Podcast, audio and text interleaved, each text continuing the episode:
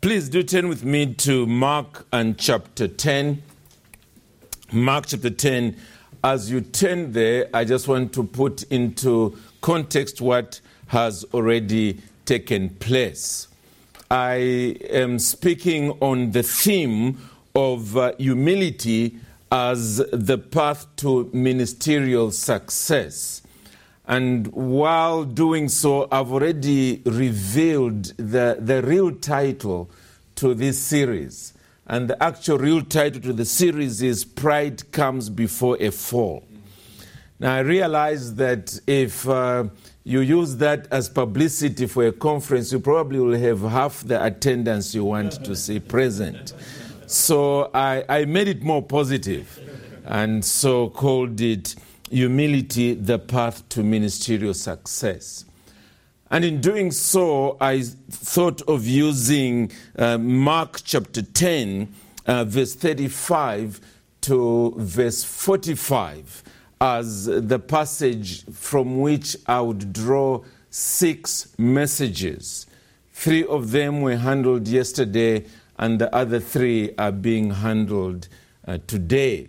So, yesterday we um, appreciated the context in which this passage is found, and it's evident there that the Lord was dealing with quite a number of uh, pride issues that were there in the lives of the um, believers, the, the disciples that were following him. And you can't miss it from chapter 9 and verse 33 when the Lord asked his disciples, What were you discussing on the way? and they were mute.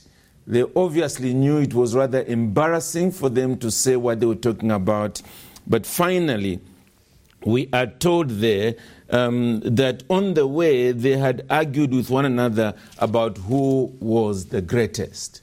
So that's the kind of issue that the Lord Jesus Christ in due season deals with when James and John come to him to make a request that when he comes in his glory that there would be one on the left and one on the right. We went on then to see that this passage that we are looking at divides itself nicely into two sections. The first is where the Lord is speaking primarily to James and John, correcting something of their thinking.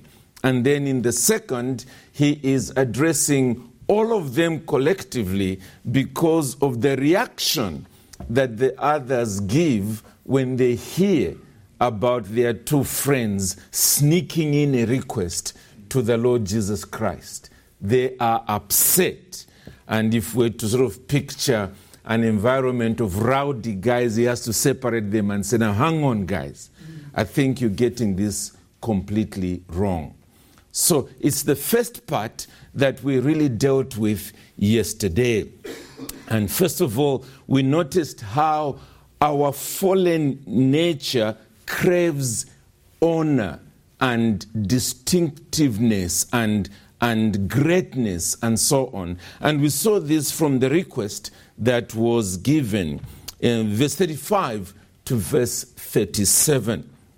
And James and John, the sons of Zebedee, came up to him and said to him, Teacher, we want you to do for us whatever we ask of you. And he said to them, What do you want me to do for you? And they said to him, Grant us to sit one at your right hand and one at your left in your glory. So we saw how our fallenness is often craving for such distinction. But we also went on to see how our fallen nature idolizes our own ability. And that we saw from verse 38 and the way in which these disciples answer in verse 39. Jesus said to them, You do not know what you're asking. Are you able to drink the cup that I drink, or to baptize with the baptism with which I am baptized? And this is the way they answered. They said to him, We are able. Now, that's a moving kind of answer that uh, people who are obviously blind would be giving. And yesterday I gave the example of perhaps your son coming to you and saying that he would like to become a pastor. And you've been perhaps in the pastorate 20, 30, 40 years. You know that this is not a place individuals go to have a party. And so, as you start sharing with this young person what it demands to be in pastoral ministry, he says to you, Dad, don't worry, I'm able to do that. Immediately, you know that disqualifies him completely. But that's really what was happening here. But then, thirdly and lastly, in our session, our third session yesterday, we saw in verse 39 to verse 40 how honor and greatness is really a gift of God's sovereignty. It's not something that we earn in any way by any form of grit and force in our personality. God gives it as He pleases. The Lord puts it that clearly when He says, halfway through verse 39, and Jesus said to them, The cup that I drink, you will drink, and with the baptism with which I am baptized, you will be baptized. But to sit at my right hand or at my left is not mine to grant, but it is for those for whom it has been prepared. And we noted that from uh, Matthew 20, which is the parallel passage, Matthew records, For whom it has been prepared by my Father, meaning, really, um, ultimately, it is referring to the predestination that takes place all before uh, history begins to roll on. It is what God has predetermined and we opened all that up last night. Well, this morning we are turning into this second part in which our Savior is now going to respond to uh, the way in which the others now deal with this matter. We read in verse 41 And when the ten heard it, they began to be indignant at James and John. And the title of my message is History is Marred by Egotistic Battles. And that's what you are seeing in this text as uh, the others hear what has gone on behind the scenes and they say, How could you? and move in with their fallen attitude. What is it that we learn from this verse when the other 10 hear about this and get angry? Well, first of all, it is simply the fact that pride destroys relationships. Pride destroys relationships. Uh, first of all, these two, when they went behind their friends to go and whisper to the Lord Jesus Christ to squeeze in their request, they were doing it knowing very well that if this matter was to be in the public, their friends would really be angry with them. So they were hoping that they would get a yes answer before their friends find out, because by that time they've secured their position. It doesn't matter how you feel about it after that. In other words, they treasured the position of honor above their interpersonal relationships. And that's what pride does it sacrifices the relationships that ought to cement our community, our society, our fellowship on the altar of this ego trip. But also, the opposite is equally true. Those who discover this end up with hurt pride And they also say, I'm coming in for the kill. So, in the end, we have a society, a community, a church that's going up in flames because of pride. You have, on the one hand, the individuals who are, yes, making it in life, perhaps as we saw yesterday, because of the gifts that God has given them, they are standing head and shoulders above their fellows.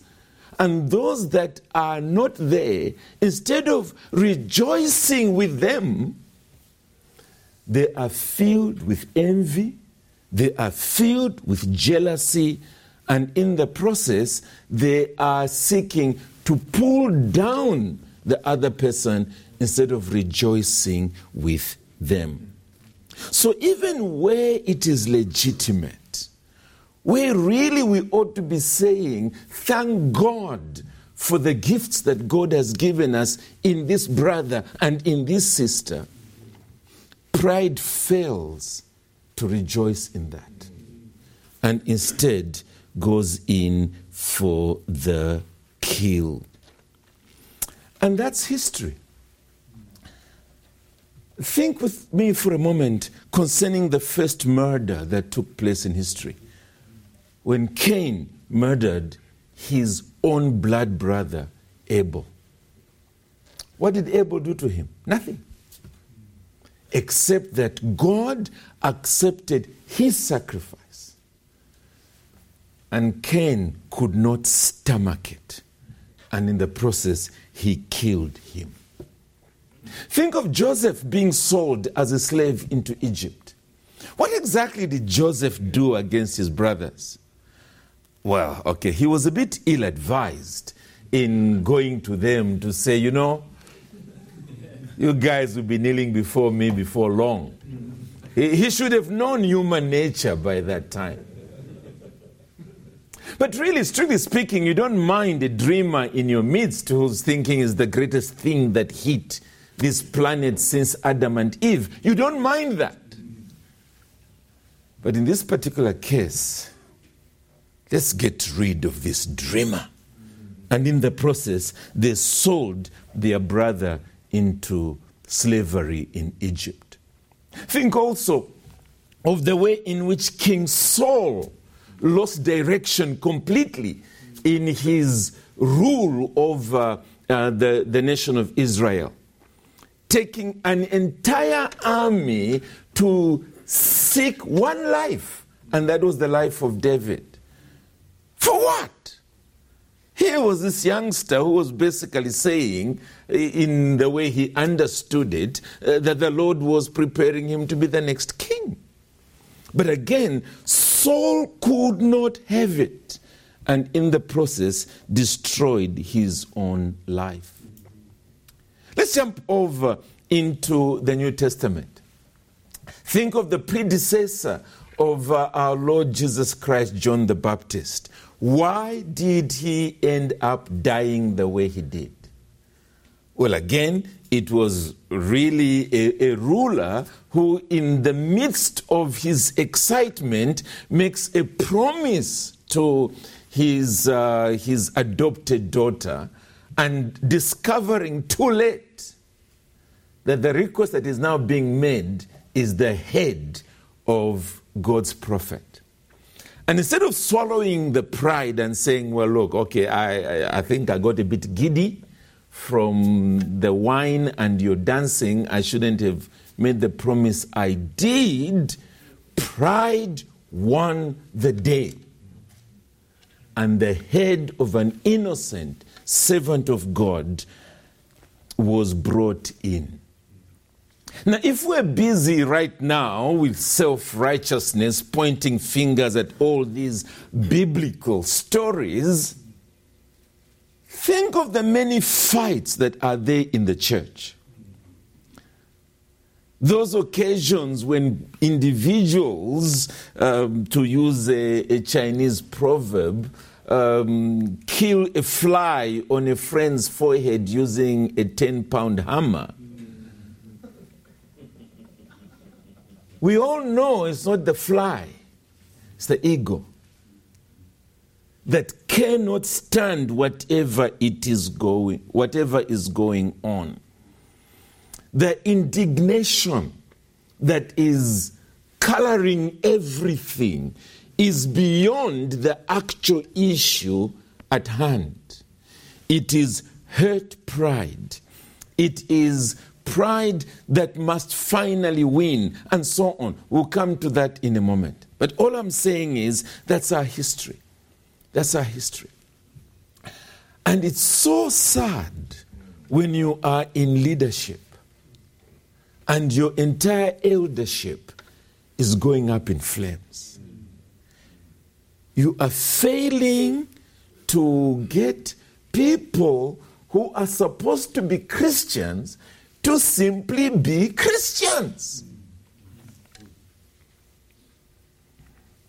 They have heard and they have become indignant. In this particular case, it was with James and John. Let's face it, the primary issue that we are dealing with is simply the absence of humility. That's all. The absence of humility. It's, it's the ego, the, the I that must be first that brings about all this. Others must serve my end, and that is completely wrong. In the book of Ephesians, the Apostle Paul, writing to the believers in this city in chapter 4, puts it this way. And is talking there about the only way in which we can have the church of our Lord Jesus Christ going forward in genuine humility, rather, genuine unity. And it is only where there is humility. Humility. Chapter 4. The first three chapters of this letter are full of uh, the unsearchable riches of Christ the way in which He brings us to Himself as individuals, the way in which He brings us together in chapter 2 as a Christian church, and the fruit of all that as the Apostle Paul prays that we may be filled with all the fullness of God. And as he opens up chapter 4, this is the way he puts it I, therefore, a prisoner for the Lord, urge you to walk in a manner worthy of the calling to which you've been called. And the very first issue he presents is this with all humility and gentleness, with patience, bearing with one another in love, eager to maintain the unity of the Spirit in the bond of peace. Now, if these men that were around the Lord Jesus Christ had responded this way to one another, that disruptive anger would not have been there. If there was but humility and gentleness and patience and bearing with one another and this eagerness to, to function together. You wouldn't have had Jesus saying, hey guys, hang on, hang on. Let's, let's think afresh concerning service in the Christian faith. Or, as the Apostle Paul puts it in the next letter to the Philippians, um, before he deals with the example of our Lord in Philippians chapter 2, I'm primarily interested in just verse 3 there. Philippians 2 and verse 3. He says there, Do nothing from selfish ambition or conceit. That's exactly what's happening right now in Acts chapter 10. They are doing everything out of selfish ambition and conceit or pride. But in humility, count others more significant than yourselves. We'll come and look at that a little more uh, under my next point. But it's, it's this self centeredness, this I must have my own way, this, this is mine. Those of you who are parents, I'm sure you've, you've gone through this with your kids. And if they've now grown up and you remind them about it, they're often very embarrassed. And it's the fact that you know you buy them a toy from your visit in America, like it is with me now. You know, you sort of give them the toy and they really enjoy the toy for a very short time. Before long, they're not interested in it. And then a cousin comes visiting. And that cousin tries to play with it. Wow! Your child goes, grabs the toy from the friend, and wants to go and start playing with what at one time there was no interest. So you try to come in and say, now come on, look, your friend's just visiting for the day. Let them, no, it's mine, it's mine. Okay, but just yesterday I was trying to convince you to, to play with your toy and you were not interested. No, it's mine. And quickly takes it into the bedroom, hides it under the bed or wherever it might be. Now, yeah, that's a teaching point for your child, but it's, it's, uh, it's heartbreaking when adults function like that. When they are willing to destroy relationships based on either this is mine or this is going to be mine, and nobody is going to disturb that whatsoever. And any elder knows when a marriage in the church is being destroyed by that I that is in the middle of the word sin. That I.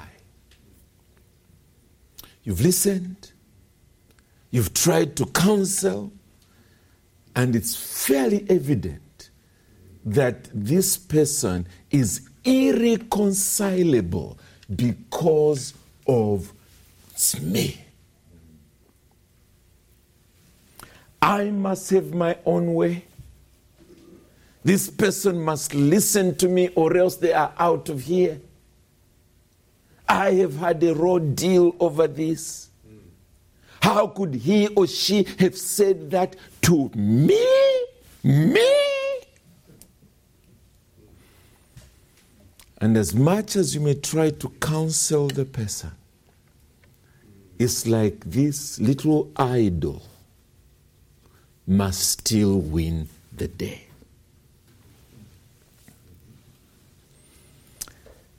Any elder knows when an entire church is being rocked by this I factor. This I factor. There are times when you, you just wish you wouldn't have church business meetings. Because these two brethren are on each other's throats. The moment one says white, you know exactly that that, that person will say black. You know it. And an entire meeting grinds to a halt because of this. But what is worse, brethren, is when church leaders, elders, are the ones who are guilty of this. Because that's supposed to be the cream of the crop as far as spiritual maturity is concerned. but it can be the worst of situations in the life of the church. Churches, entire churches, are split not over heresy, not over gross immorality, but because individuals are failing to get along because of the ego, the pride, the I in the middle of the S. And you even hear words being thrown across the room like, I don't care if you don't like it or not. I don't care. You don't care. In other words, you're basically saying, you know, get out of here. We'll be pretty happy without you. It's all the ego. Love goes out through the window. I must win. That's the situation that our Lord was dealing with here in this text. And when the ten heard it, they began to be indignant at James and John. And our Lord knew that it's this same fallenness that characterizes the world out there. And hence, he speaks in words that we'll come and look at in the next section. He says this James, rather, Jesus called them to him and said to them, You know that those who are considered rulers of the Gentiles lord it over them and the great ones exercise authority over them. The main uh, point there is that they use those who are under them for their own end. The ego trip is what they are all about. And really, Jesus is saying, it must not be so with you. We will wait until then. But eh, what is it really that is the answer to all this? What is it? May I suggest to you that it's the humility that we were looking at together, especially in last evening's session, where we're talking about greatness being the gift of God. We're seeing that ultimately it's, it's when we learn to be true worshippers of the living God. When we recognize that this God of glory is the one who makes us as we are, giving us the various gifts that we have, and He may have gifted your brother or your sister far beyond the gifts that He has given you. It is this great God who brings us into the tapestry of history at the time that He brings us in to play the role that He wants us to play. And some will play a very decisive role in the outworking of that history, while others will still play their role according to God, but hardly noticed by anybody. It is God who is in charge of history.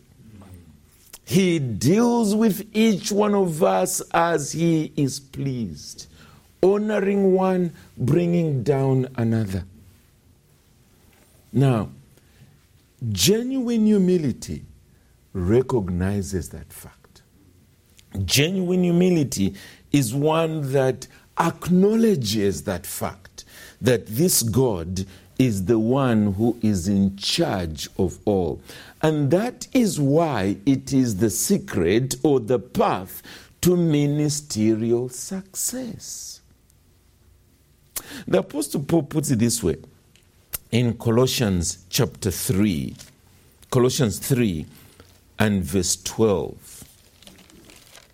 So we've peeped at Ephesians, We've peeped at Philippians, we are now peeping at Colossians. Colossians 3. And what I want you to do is, is just to, to, to smell the atmosphere of this text and imagine it being true in the context of your home, in the context of uh, the church, in the context of your leadership. Imagine this. Or imagine this being true among the disciples at the point that they were about to jump on each other's throats. Listen to this. Verse 12 Put on then, and then he mentions who they are with respect to God as God's chosen ones, holy and beloved. So the first thing is to recognize who are we before this God? Uh, my Heavenly Father, who controls all history. Who am I? Chosen from eternity, set apart for God's own use, and loved with everlasting love.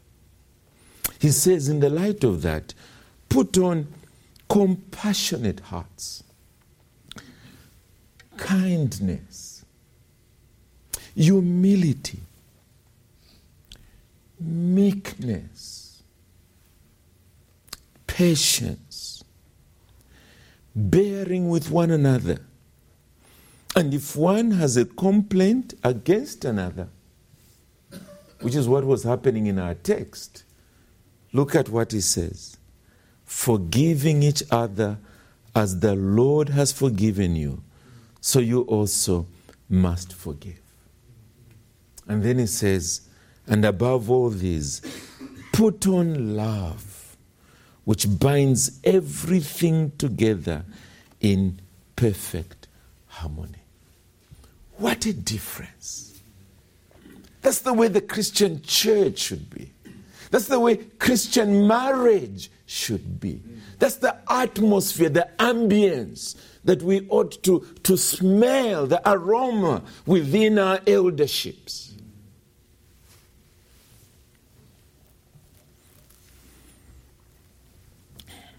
True humility, then, comes from a sweet resignation to the sovereignty of my Heavenly Father that now simply concentrates on serving Him faithfully. That's it. That's my business. He's loved me. I want to love Him back.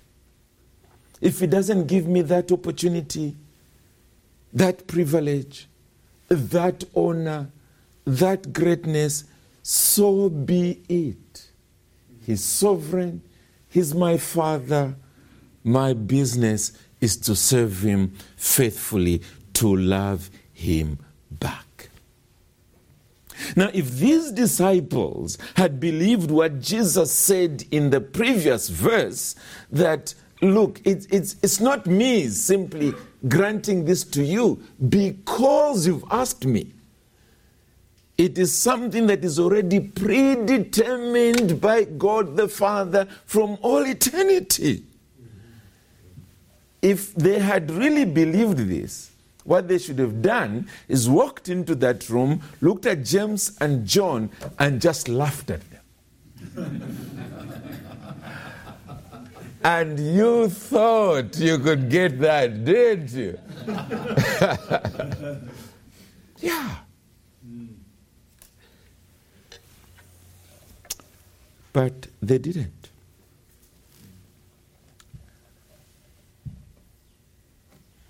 There have been individuals in the Bible who did.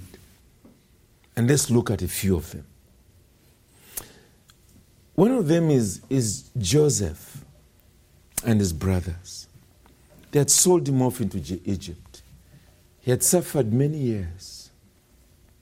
He was now the second greatest in the land. And guess what happened? his brothers showed up right in front of him. Yeah. If Joseph did not believe in God's sovereignty, those guys would have paid dearly for it. Dearly. But when they came with some little story about, you know, before dad died, this is what he said, you know, for, uh, forgive your brothers. Joseph said, no, no, no, no, no, no, no, no, no, no, no, no. Am I in the place of God? I'm not. This was God's predetermined will. Yes, you meant it for evil, but He meant it for good, for the saving of many lives. So I'm not here in an ego contest. No. I've got a job to do. It is to serve God's eternal purpose. Let's look at another. David, a fugitive running for his life, and on a number of occasions having the opportunity to kill Saul. He doesn't do it. And yet he's a hunted man. He still doesn't do it. Why not? He says, Touch not the Lord's anointed. I shouldn't take the law into my own hands. If it's God who has anointed me for that position, God will bring me there. It's not my job to start engineering history. No, I'm not going to do it. He was a true worshiper of our Lord. We will soon be looking at the example of Christ this evening. But before we even get there, Jesus is rushed to the cross by Pilate, by the Sanhedrin, and even as he's hanging there, individuals are mocking him. What's his attitude? He says, Father, forgive them. They don't know what they're doing. He's there recognizing this is the Father's will. He had wrestled with the Father in Gethsemane. And the Father had but sent an angel to strengthen him the last mile of the way.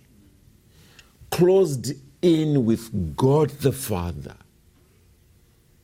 he was not at the mercy of hitting out upon his enemies. He felt sorry for them. He prayed for them instead.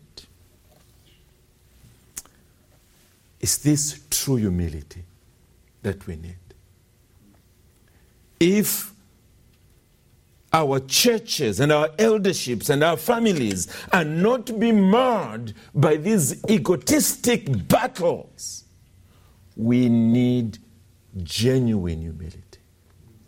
God centered humility. A humility that recognizes God's sovereignty. That this is my Father who loves me, who has ordained history this way.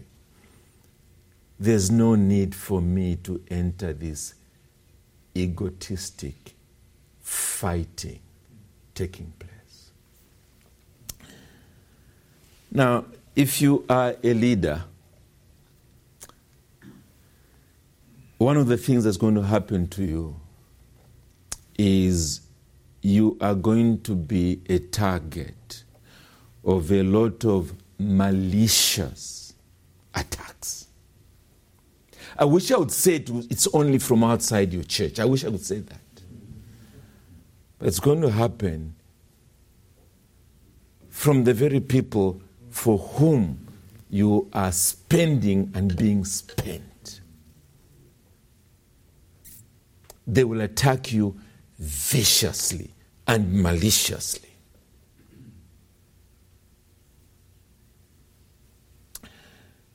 if you don't have this humility I'm talking about here, that recognizes that this is about God, His honor, His glory, His sovereignty, you will soon be hitting back. And that often spells the end of your ministry. When you now also fold your sleeves and say, Who do you think you are? And you jump in there. And especially in today's social media world, people find it very easy to throw a lot of stuff at you. Stinking stuff. And you feel like saying, okay, let me reply to this. And you also start typing. Throw your stuff back. And before long, the whole place is a mess. A mess. Jesus, his honor and his glory really has been set aside. It's now brutish anger that is taking place in the name of the Christian faith. I'm saying that ought not to be. May God save us from what was about to happen here when the ten headed they began to be indignant at James and John. So let me quickly put it this way Is your church marred by infighting? Is your leadership marred by infighting?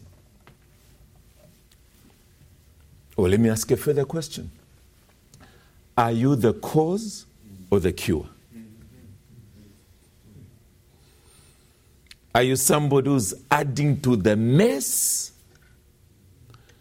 Or are you somebody whose example is pointing in different direction? Recognize that it is the pride that comes before a fall that is often the issue there. Blessed is that church that has a pastor who is a true peacemaker. Who's not in it, that I might finally come out as victor, but who's seeking the will of God, the honor of God, and is submissive to that will with a sweet, sweet submission.